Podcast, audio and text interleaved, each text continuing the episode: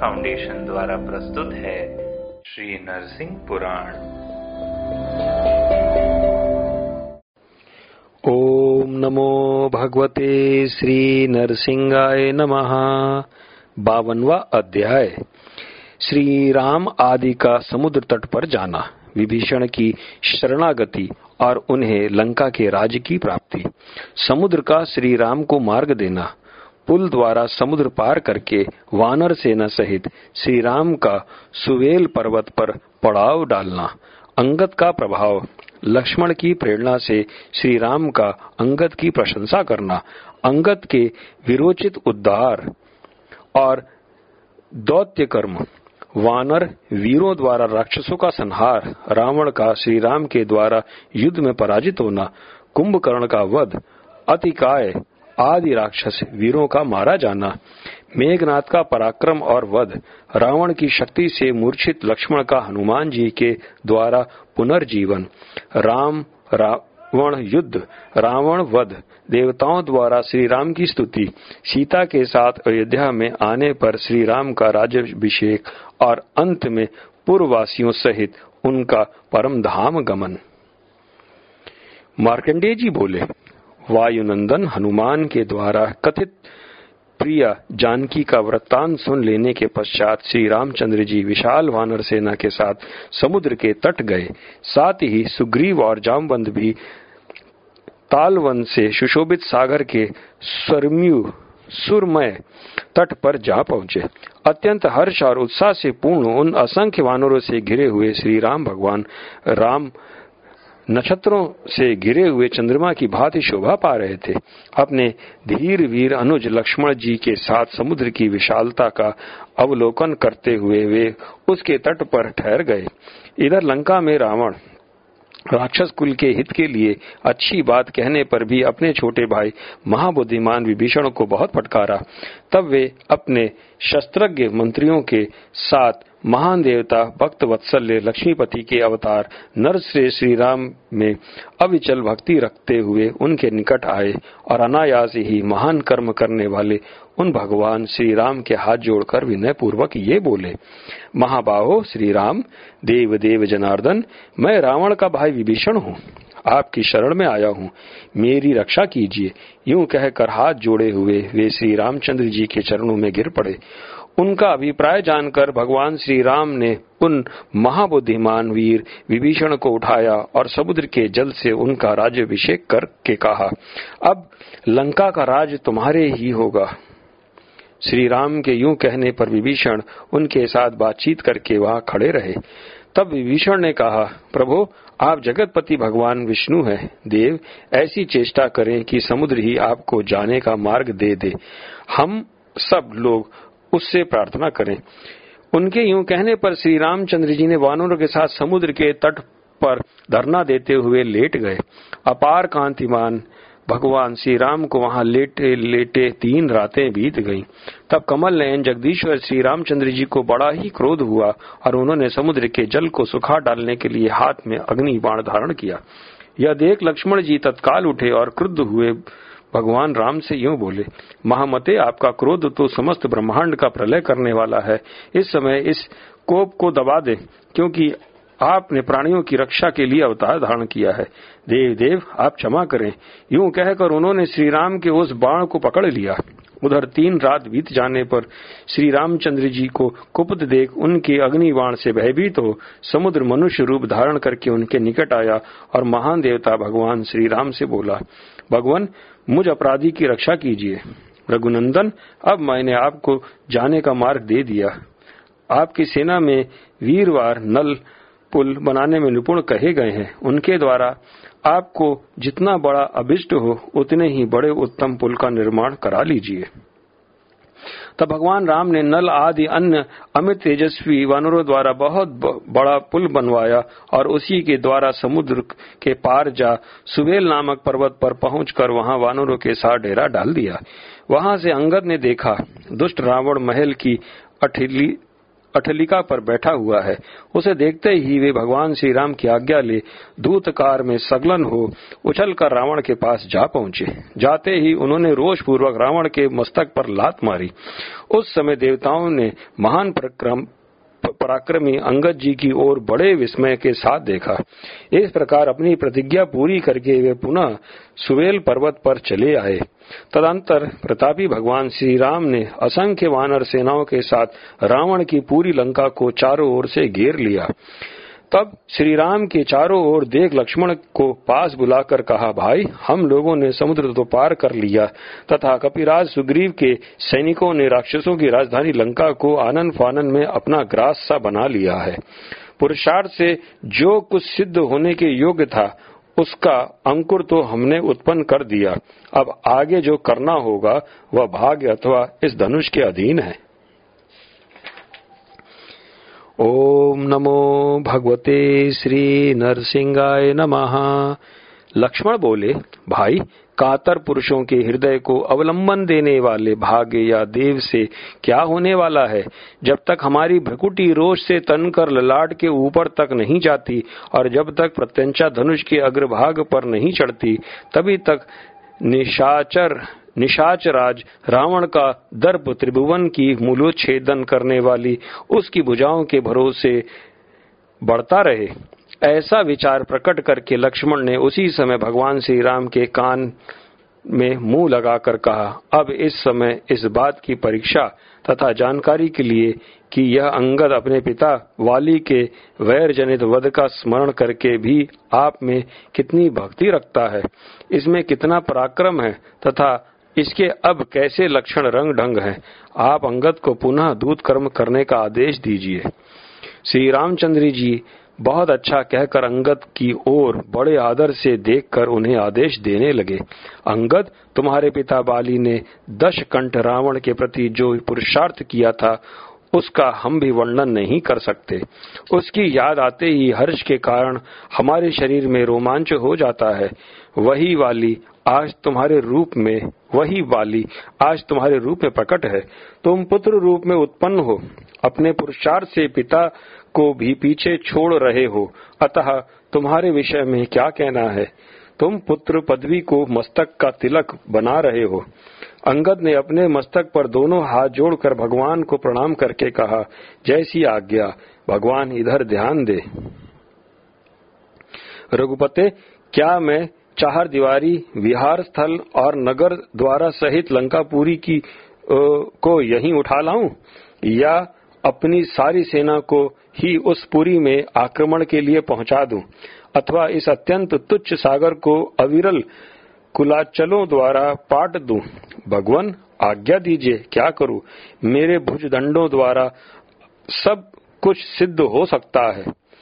भगवान राम ने अंगद के कथन से ही उसके भक्ति और शक्ति का अनुमान लगाकर कहा, वीर तुम दशमुख रावण के पास जाकर कहो, रावण तुम अज्ञान से या प्रभुत्व के अभिमान में आकर हम लोगों के पीठ पीछे चोर की भांति जिस सीता को लेकर गए हो उसे छोड़ दो, नहीं तो लक्ष्मण के छोड़े हुए बाणों द्वारा भेदे जाकर छलकते हुए रक्त की धाराओं से छत्र की भांति दिगांत को आच्छादित करके तुम अपने पुत्रों के साथ ही यमपुरी को प्रस्थान करोगे।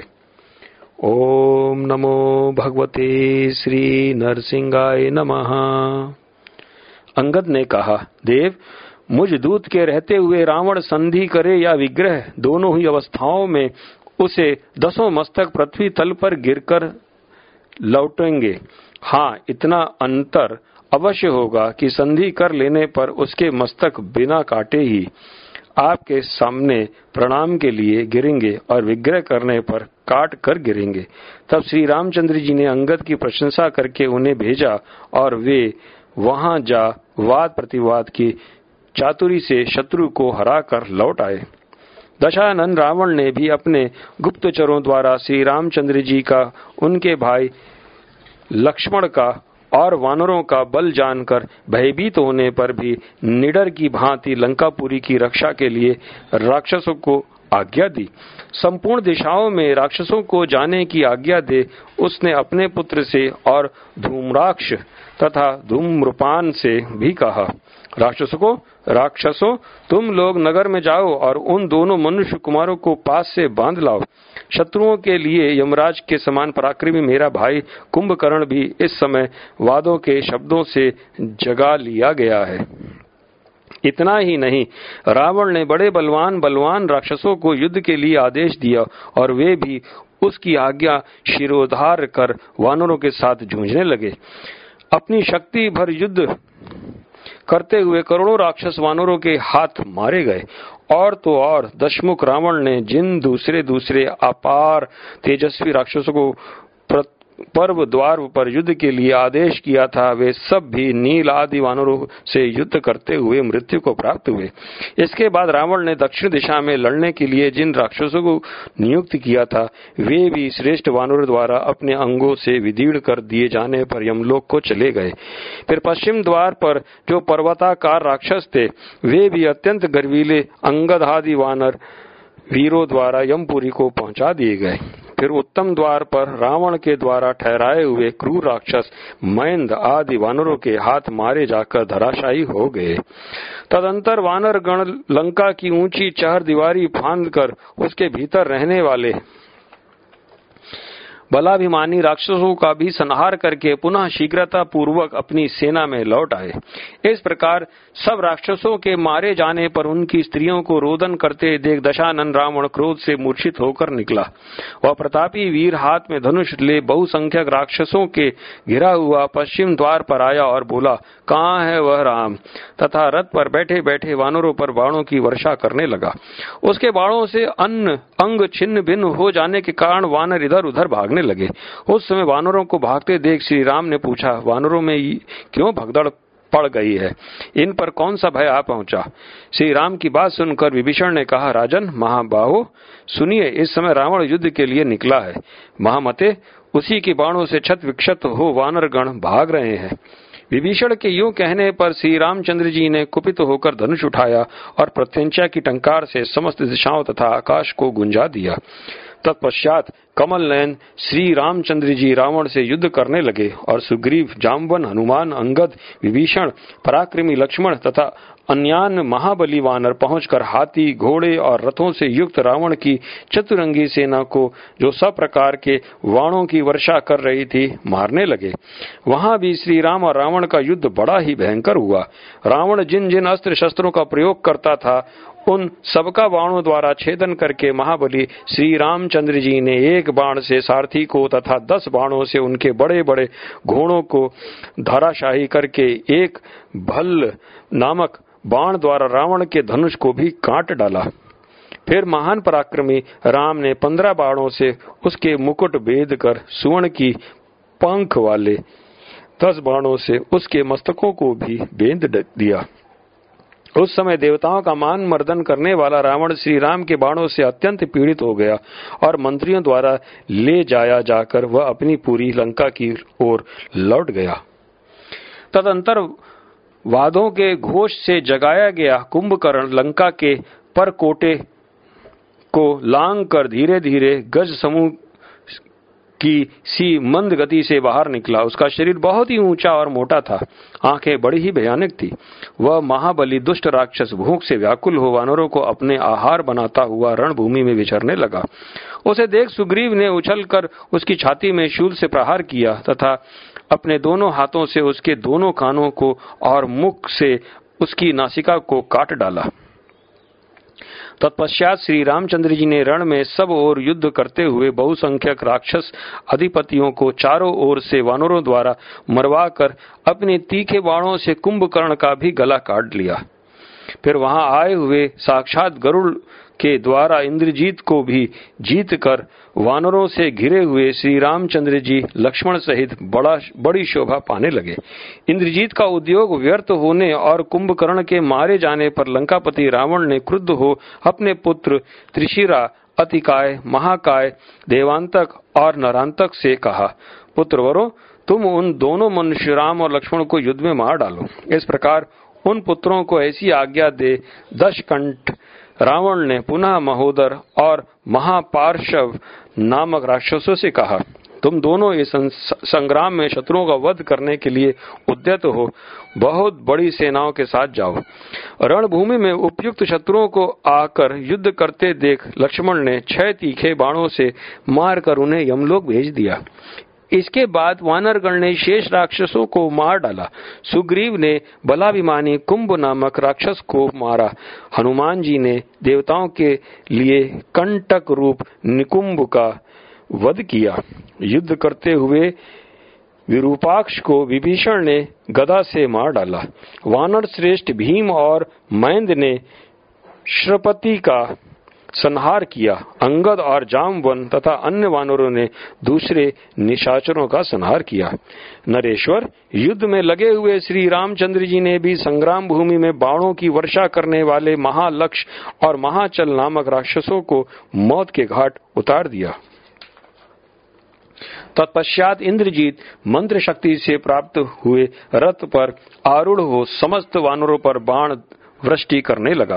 रात्रि के समय समस्त वानर सेना तथा श्री रामचंद्र जी को मेघनाथ के बाणों से विद्ध हो सर्वथा निश्चेष्ट पड़े देख पवन कुमार हनुमान जी जामवन के द्वारा प्रेरित हो अपने पराक्रम से औषध ले आए।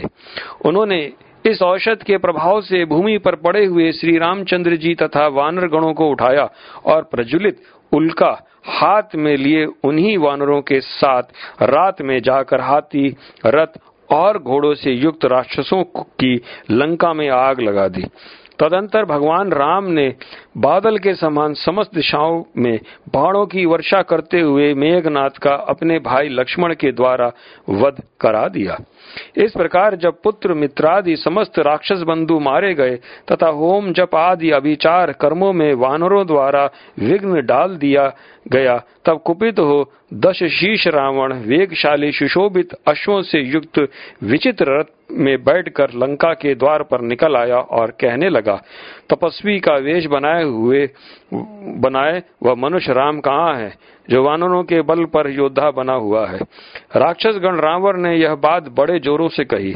यह सुन भगवान राम ने दशानन रावण को आते देख उससे कहा, दुष्टात्मा रावण, मैं ही राम हूँ और यहाँ खड़ा हूँ, तू मेरी ओर चला। उनके यूं कहने पर लक्ष्मण ने कमल नयन श्री रामचंद्र जी से कहा, महाबल, आप अभी ठहरे, मैं इस राक्षस के साथ युद्ध करूंगा। तदंतर लक्ष्मण ने आगे बढ़कर बाणों की वृष्टि से रावण को ढक दिया। फिर दशग्रीव रावण ने भी अपनी 20 भुजाओं द्वारा छोड़े हुए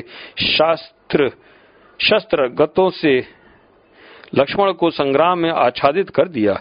इस प्रकार उन दोनों में महान युद्ध हुआ। विमान पर आरूढ़ देवतागण इस महान संग्राम को देख कौतूहलवश आकाश में स्थित हो गए। तत्पश्चात लक्ष्मण ने अपने तीखे बाणों द्वारा रावण के अस्त्र शस्त्र काट कर उनके सारथी को मार डाला और भल्ल नामक बाणों से उसके घोड़ों को भी नष्ट कर दिया।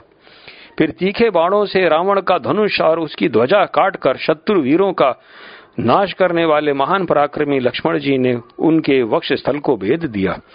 तब राक्षस राज रावण रथ से नीचे गिर पड़ा, किंतु शीघ्र ही उठकर कुपित हो उसने हाथ में शक्ति उठाई जो सैकड़ों घड़ियालों की समान आवाज करने वाली थी।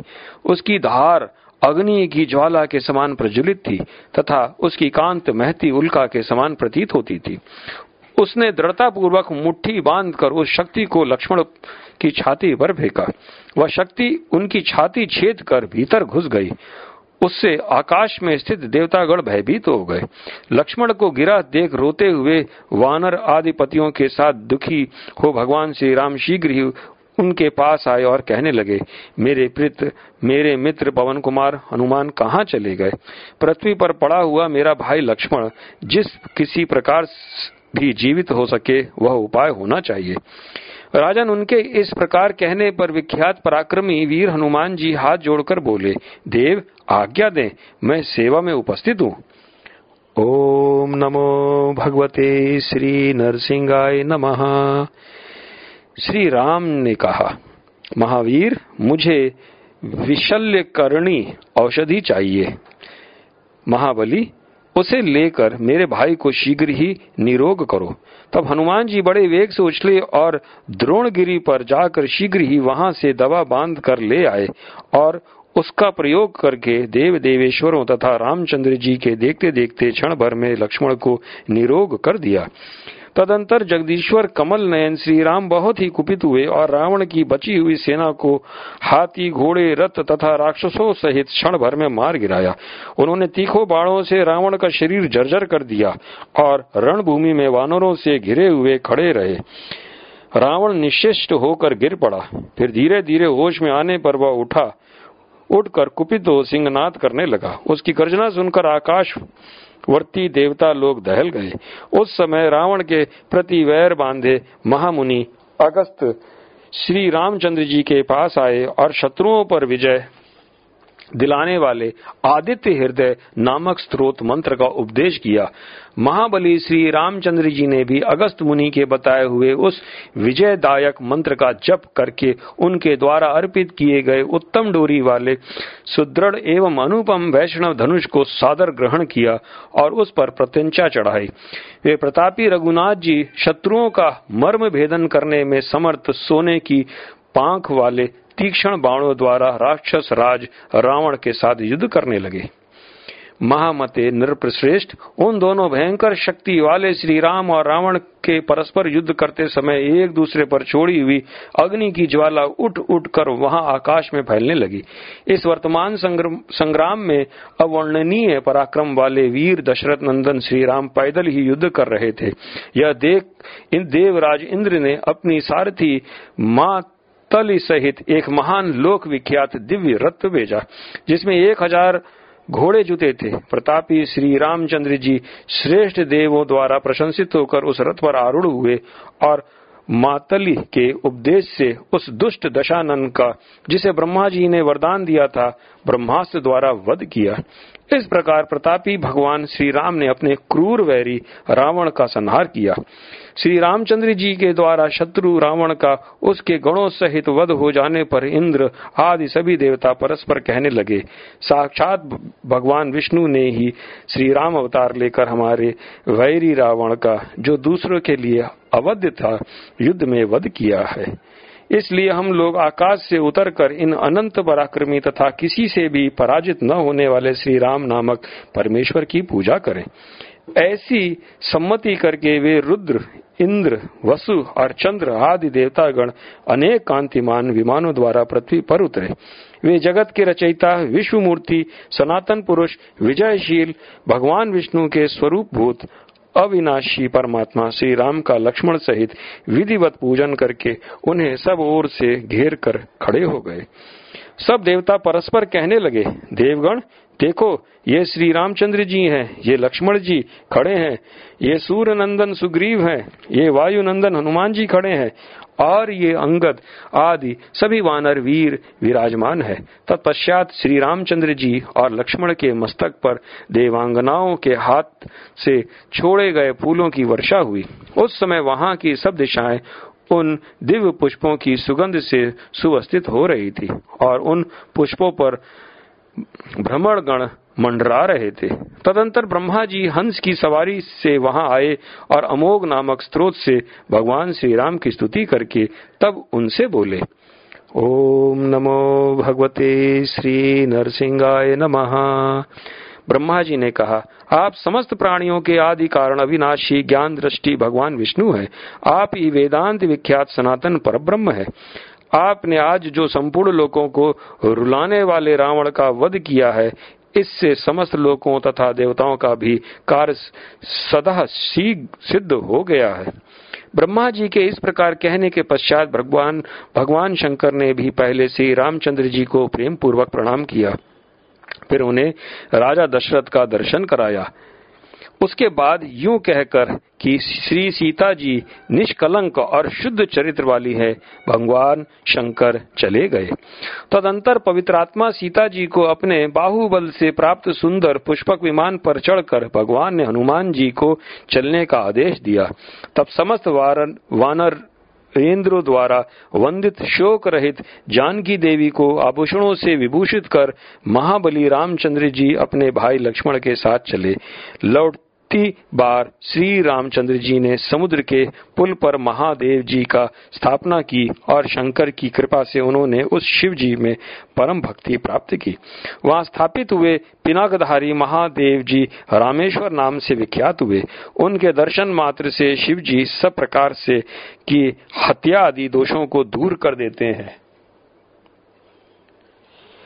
इस प्रकार प्रतिज्ञा पूर्ण करके श्री रामचंद्र जी अपना चित्त भरत जी की ओर लगा रहने के कारण वहां से दिव्यपुरी अयोध्या को गए। फिर भरत जी के मनाने पर श्री रामचंद्र जी ने वशिष्ठ आदि उत्तम ब्राह्मणों के द्वारा अपना राज्य अभिषेक कराया। तत्पश्चात प्रतापी भगवान श्री राम के चिरकाल तक धर्म पूर्वक राज्य किया तथा राजोचित यागादि कर्मों का अनुष्ठान करके वे पूर्वासी जनों के साथ ही स्वर्गलोक साकेत धाम को चले गए। राजन, पृथ्वी पर महात्मा श्री रामचंद्र जी के किए हुए चरित्रों का मैंने तुमसे संक्षिप्त में वर्णन किया। जो लोग इसका भक्ति पूर्वक पढ़ते और सुनते उन्हें जगतपति भगवान श्री राम अपना धाम प्रदान करते हैं। ओम नमो भगवते श्री नरसिंहाय नमः। श्री नरसिंह पुराण गुरु श्री हितेंद्र के मुखार बिंदु से बोला गया। यह हम सब ने सुना।